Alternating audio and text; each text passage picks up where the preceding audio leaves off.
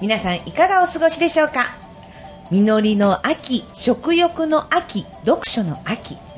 そうですね、私はやっぱり何と言っても食欲の秋になってしまいました。エリカの都在東西始まりましたよ。今宵も素敵なゲストの方を迎えております。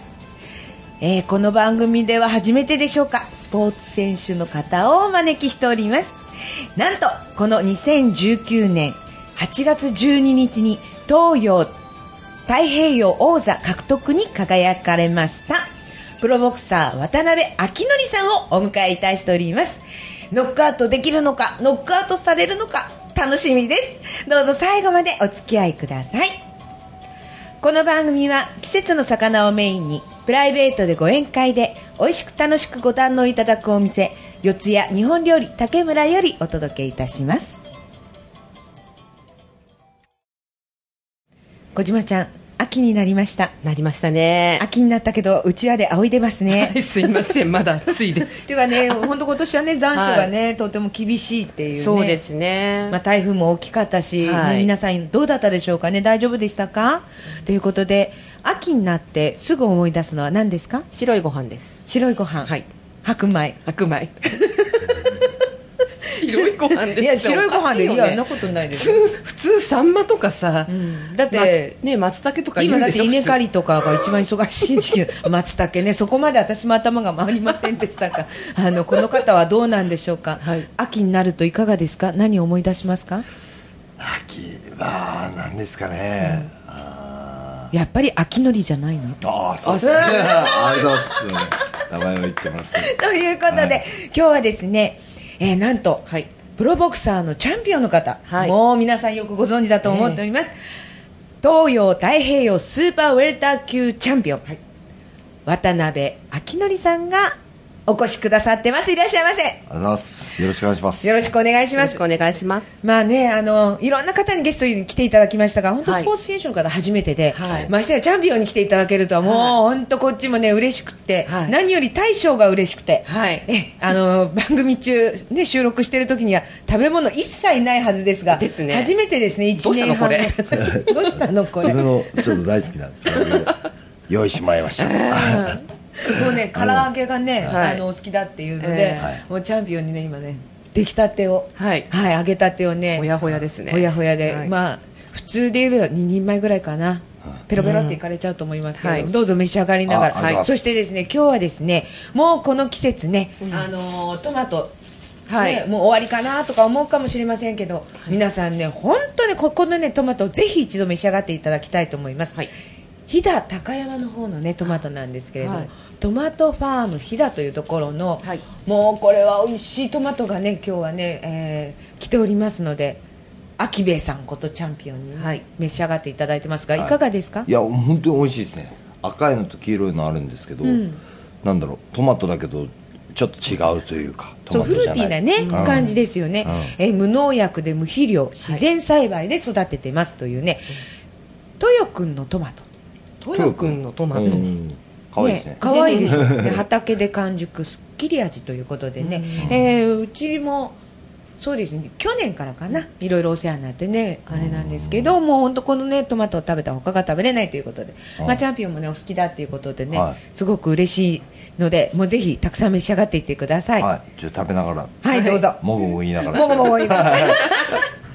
もうあのついこの間ですねはちがつじゅうににちチャンピオンになる、はい、改めましておめでとうございます。今のご気分いかがですか。まあ、まあ、でもチャンピオンっても東洋太平洋のチャンピオンですからねアジアのやっぱ自分はずっと目指すのはやっぱ世界一なんで世界チャンピオンになるまで、はい、だからまだ何かを達成したとかそういう気持ちではないですよね。ここからっていう感じですかね。うんもうそのあの今まで い, いろんなねあの、うん、なんて言うんでしょうチャンピオンになられたりとか、うん、王座獲得されたりとかってあるんですけど、うん、それを一つずつやるときはまたここからスタートここからスタートっていうその心の切り返しをずっと今までもされてきたわけですかね、うん、そうですね、うん、だからそれで、まあ、自分が今回あの日本と東洋とつってあのにかい級制覇目なんで、うん、あとアジアのベルトも取ってるんでごほんの一応ベルトを巻いてるんですよ、アジアのベルトを、まあ、日本も含めて。その中でなんですかね、あのー、やっぱそのチャンピオンになった後の立ち振る舞いというか、ええ、気持ちの持ち方でその、その先に行かないといけないのに行けなかったこともあるんで、まあ、そういうのを経験した、うん、踏まえた上でもう一回返り咲いたんで、うん、あのー、次はあのー、ミスをしないというかちゃんとその先に行けるように、あのー、やってる感じですかね今をすごいですね。よくあの失敗をして学ぶっていうことがあるじゃないですか、うんうん、私なんかもたくさんそうなんですよね、うん、もういろいろやりながらそれが失敗しちゃったりとかして、うん、そこから学んでまたああのどこだったかこうしようとかっていうことってたくさんあるんですけど、うん、でもねじゃあのチャンピオンの場合は人生もかけてる、うん、そうだな、多分かけてるっていうか人生そのものの中にもボクシングがあって、ボクシングが人生ですよね多分、うんうん、あのいつからボクシングやろうと思ったんですか。ボクシングを始めたのは中学校さんねん、まあ高校からか、中学校さんねんの時に俺世界チャンピオンになるわって決めて始める前にですね、へえ、うん、そこからちゃんとは習ったのはあの高校の花咲徳栄高校、はいはいはい、はい、一昨年甲子園でも優勝しました、えーはい、埼玉で初めて優勝したあの野球名門なんですけど、はい、ボクシングも名門で、あのそこでさんねんかんアマチュアボクシングやってからもうじゅうはっさいの時に高校さんねん生の時かな、そう在学中にプロデビューして、そこからもうプロですね。だからじゅうはっさいから今さんじゅうよんなんで、えー、じゅうろくねんかんプロでやってます。はあ、素晴らしいですね。デビュー戦の時はどうでした。いやだからよんじゅう今ろくせんプロキャリアがあるんですけど、うん、デビュー戦が一番緊張したし、うん、うーん一番記憶に残ってますよね。ああやっぱりそうなんです、うん、あのよくね皆さん入場されるときにいろんな曲で入場されるじゃないですか、デビュー戦の時もやっぱりあったわけですか。いやその時は多分曲とか選べなかったと思いますね。あじゃあもうもうジムサイドあじなかったかもしれなかったですね。ああ、うん、じゃあもう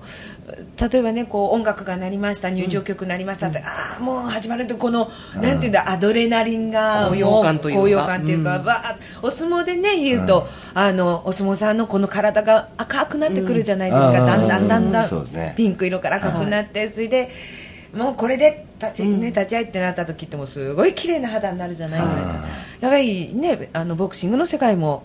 そうなのかなと思ったんですけど、どうなんでしょう。だからデビュー戦に関しては、うん、その経験がないことなんで、うん、その今からそのなんだろう夢への舞台というか、うん、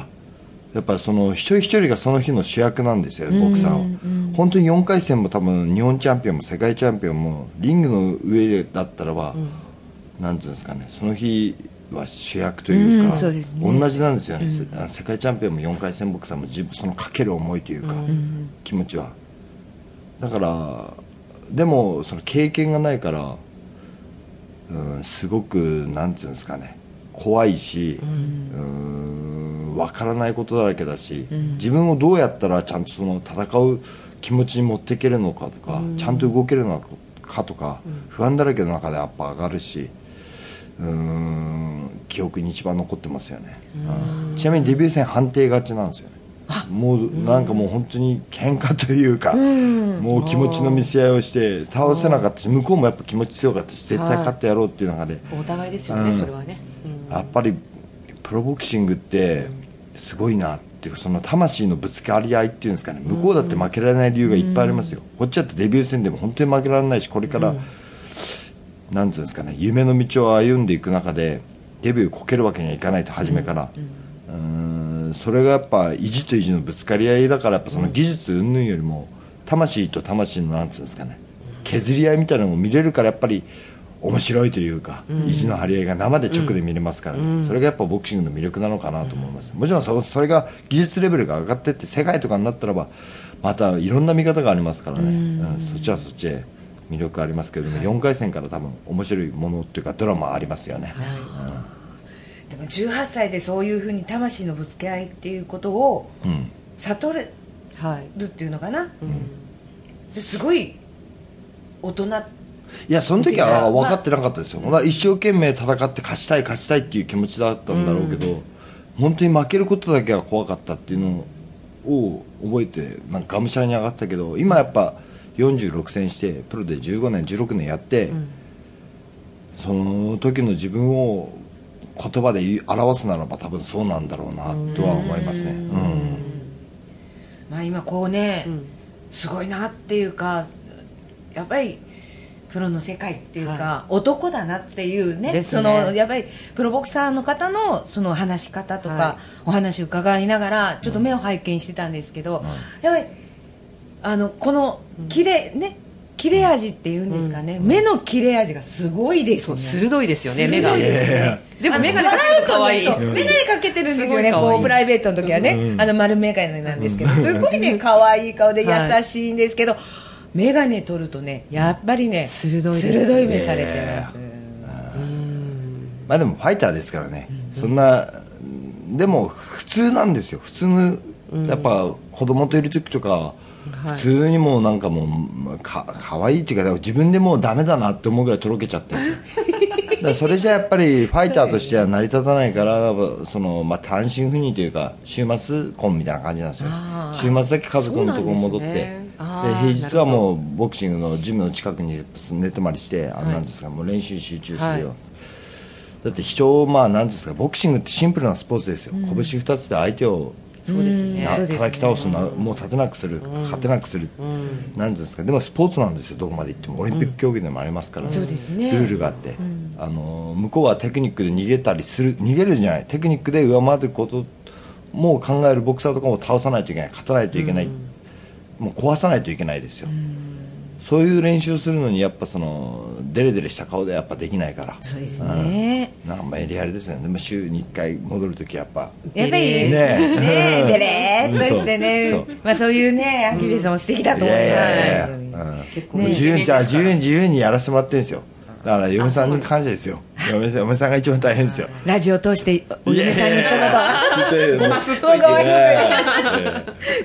けどね、もうあの今ね単身赴任なんだって言って初めて分かったんですけど、もう食事のこととかも結構大変なんじゃないですか。まあ、だからもうずっと自分でやってますからね。自炊ですか。ああのじゅうはちの時からやっぱプロボクサーって出てくるじゃないですか、はい、実家、実家って高校さあそっか高校卒業と同時に東京に出てきたんですよ、ええ、競泳ジム。その時は新宿ですよね、ええ、新大久保に住んで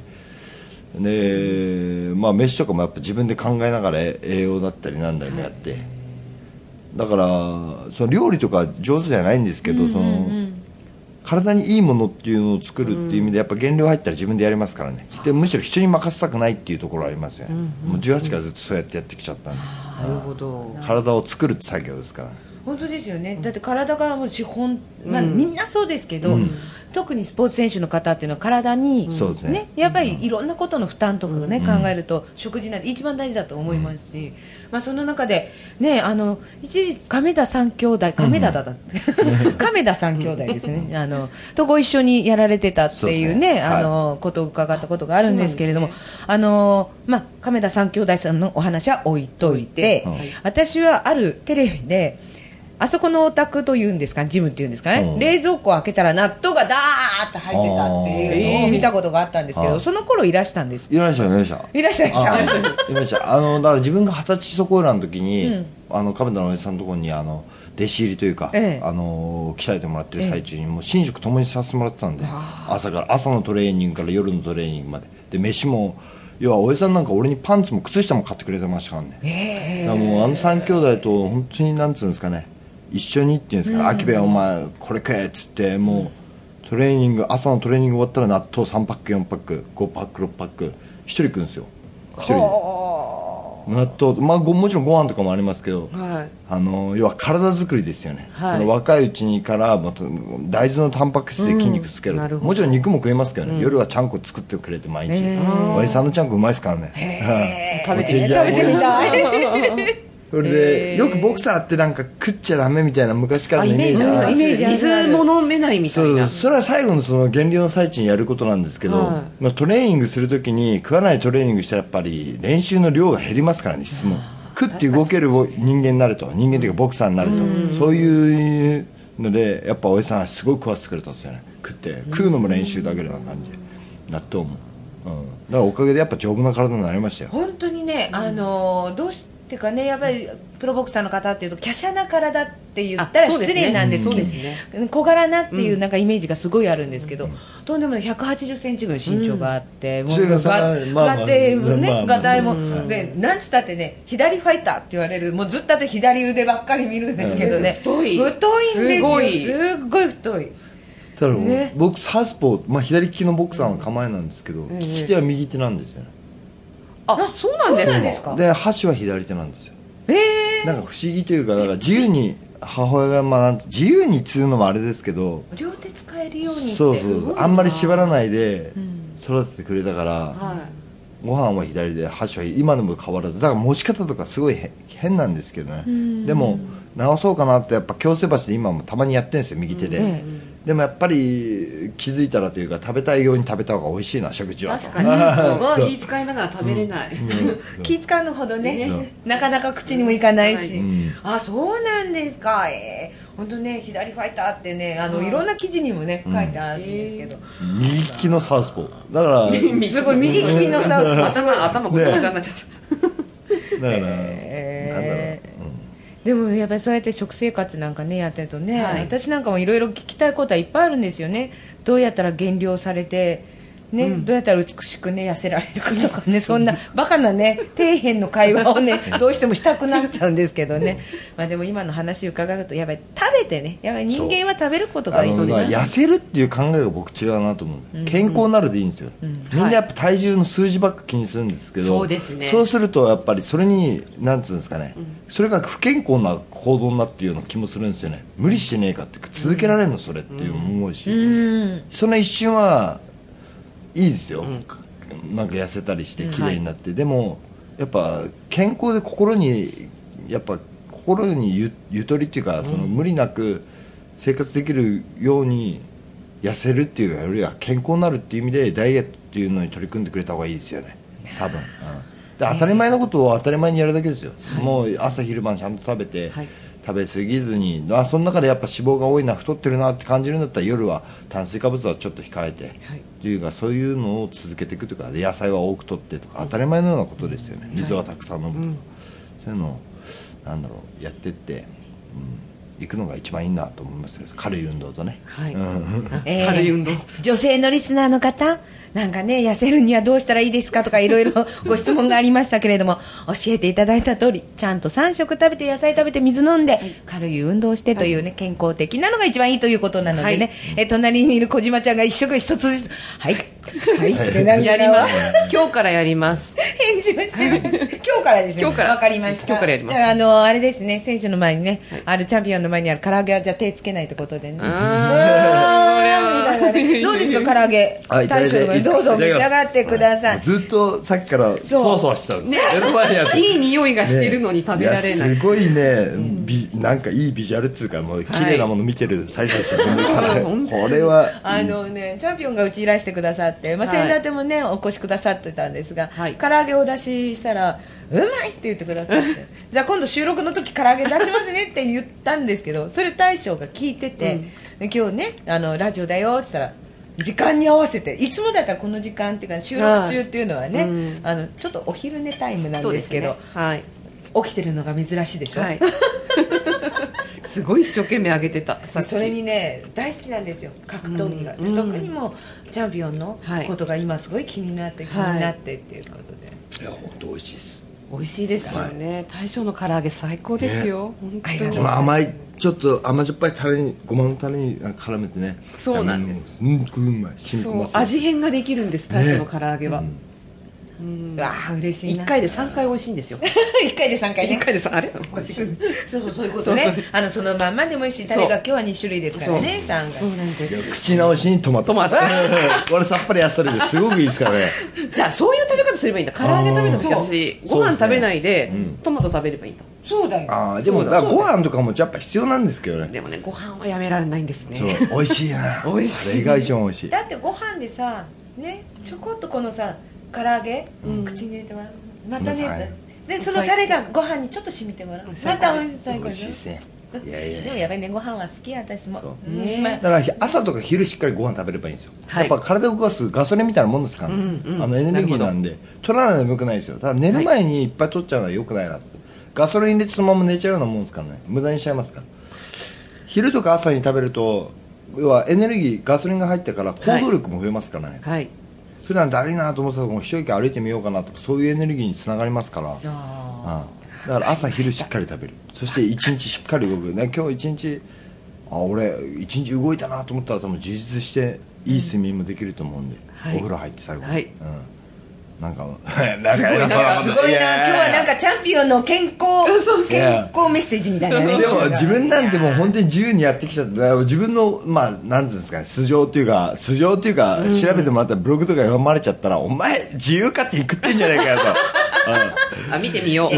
ぜひ。あのえブログの名前がアキベンチで、はい、アキベンチアキベンチで検索します。アキベンチ検索しますと多分すぐ出てくると思うんで、はい、もしお暇な方だったら早速見ます。本当にくだらないあれなんですけどね、はい、いやでもねすごいなとか、なんか白いねあの汗かいた後のね白いガウンをね、はい、まとった姿とかね、はい、結構皆さんね目がちょっとルンルンみたいなね感じになるかと思いますけれどもねまあねもう今秋って言ったってもうすぐね今年も年末来ちゃいますけど、はい、あそうですね、あね早いですよね。だってもうこのね放送が、うん、もう今日はにじゅうろくえにじゅうじゃあじゅう、んまあ、くがつの終わりですねということなんですけれどもえもうだってもうじゅうがつ入るでしょ、うん、ってこともあとさんかげつでしょ、うん、じゅう、じゅういち、さんかげつ終わるか、ね、終わる。そうそうもうにせんにじゅうねんっていう、ね、はオリンピックかオリンピックの年になる。早いのよ東京にせんにじゅうですよ、ね、いよいよになりますけれども、もうやばいねスポーツの祭典ですからね、はい、いろいろ興味もあるかと思いますが、その前にきっといろいろ試合とかもね、はい、あると思うんで、はい、あとにかくもう健康的にそうですね、ねはい、とにかく体気をつけないとこれから一番寒くなって体調崩しやすくなりますからね、はいうん、ぜひぜひあの今度何か試合とかがありましたら、はい、私たちあの応援に行きますが、その時は唐揚げ持っていく。唐揚げ私も今それ言おうと思った試合後にね試合終わったらそうでも本当にそうなんですよ。試合試合終わった後に差し入れでおにぎりとかあったりするんですけど、うん、そういうのを要はあんまり食べたいとか思わないですよ、うん、試合でもうアドレナリンで興奮しますから、ね、その後も祝勝会とかそういうところに顔出して、はい、遠方から来てくれた人にありがとうございましたって挨拶したりしていろいろと騒がしい夜中になるんですよ、えー、一日にで、まあ、朝方自分の家着いてで、まあ、チャンピオンベルトがあったら守ったってことだし、うんそれでボコボコの自分でなんですか腹減ったなっつって食うおにぎりとか、うん、なんですかそういう唐揚げとか差し入れのものが本当にうまかったり安心するんですよねあよかったと戻ってくるチャンピオンで帰ってこれたようん安心した時の美味しさですね。あれはなんかあうまいんですよね。なるほどね。なんかやっぱそのくれた人の気持ちっていうかそういうのもやっぱ伝わるし、なんかそれが見た目ぐちゃぐちゃでいいんですよ、うん、自分だってそのバッグ持ち歩いているから、うん、そのなんかよれた感じのおにぎりとかを食べた時によかったなってうめえなって思う。うめえなあ美味しそう。本当にねあの、うん、今の話聞いただけでね美味しそうです。美味しそうだと思う。うんあのぜひ私たちもじゃあ唐揚げを持ってあれです、はい、よろしくお願いします。行きますので、はい、ぜひよろしくお願いいたします。ます多分じゅうにがつぐらいに年末あたりにあの防衛戦やると思いますね。はい。後楽園ホールで。はい。はい、もうその後楽園もあれですけど私はやっぱりなんと言っても世界一になっていただきたい。そうですね。はい。はい。それのためにずっと僕プロボクシングやってますから。はい。じゅうはちから変わらず。はいはい年齢的にもさんじゅうよんなんでボクサーとしたらもう本当に勝負するならばラストに近い時なんで、まあ、まあ日本東洋とは取ったんであとは世界だけとすごい難しい道ですよ、はい、スーパーウェルター級って言ったらやっぱ世界で一番層の厚い階級、まあ、スーパーウェルター級ミドル級が一番今厚いんでそこでやっぱ、あのー、そこに挑戦するっていうやっぱ、うん、チャンピオンになるっていう自分の夢にも迷いなく突き進むだけですよね。ここまで来たんで本当に突き進んでください、はいはい、まあ頑張りますよ本当にもう、はい、今本当に優しい目ですがなんかその目にみんなきっと可愛い惚れてると思います可愛いもうぜひぜひ本当は私たちも一生懸命応援させていただきますのでぜひご活躍いただいて世界一になってください、はい、今日は本当にありがとうございました。ありがとうございました。さてこのコーナーはエリカのおすすめです。今日はですねとっても素敵なさんにんの方が ピーアール にいらっしゃいました。どうぞ。はい、えー、演劇ユニット黒黒から木村祐希と木島千佳と、はい、えー、そして今回出演します鈴木健太です。はい、さんにんでお送りします。本日はくがつにじゅうろくにち木曜日からさんじゅうにち月曜日までいつかかん、池袋シアターグリーンボックスインボックスシアターで行います、岩窟に眠るという舞台の宣伝をさせていただきます。よろしくお願いします。はい、こちら原作があるんですよね。はい、アレクサンドル・デュマペールのモンテクリスト伯という小説です。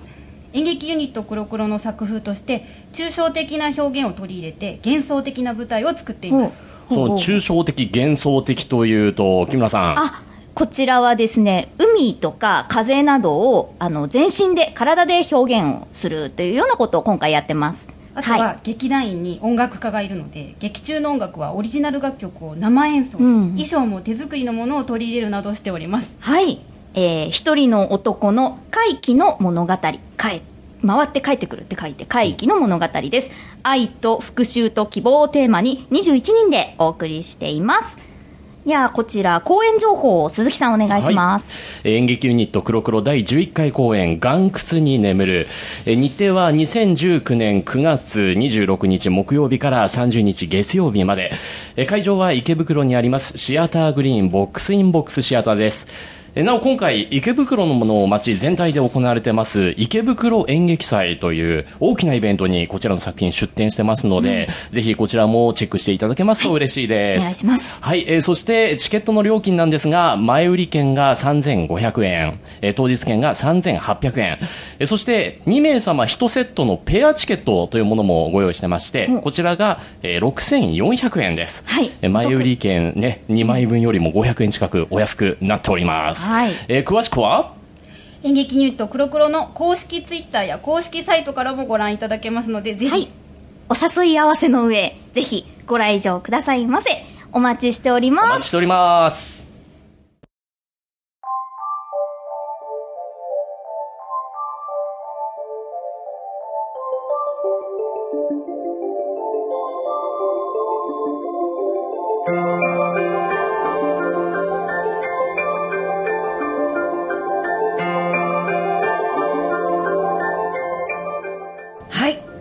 今日はたくさんの方に、ね、ご出演いただきました、はい、いかがだったでしょうか。とても楽しかったです、はい、この収録中になんとチャンピオンは全て唐揚げを平らげていただきましてありがとうございました。美味しかったです。本当にまたぜひ楽しい収録というか楽しくしゃべれてよかったです、はい、しゃ喋って食べて、はい、そうですね、この後じゃあ少し運動してください。そうですね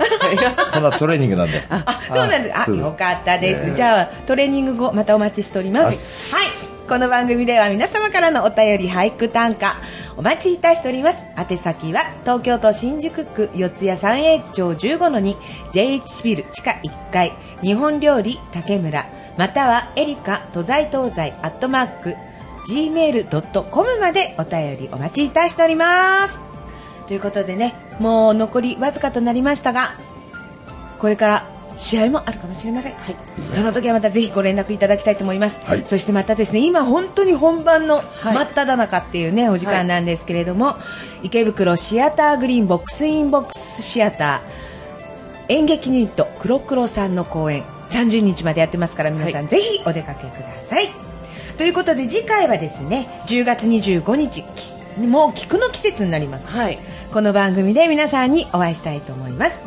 パーソナリティは菊の花も大好きですが、赤いダリアの花に今感謝をしながら飾りたいと思います。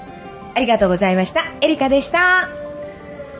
冬鍋待ってますよ。はい、来る？行きますよ。皆さんどうぞ竹村へ。じゃあ自分も行きますはい、うまいな。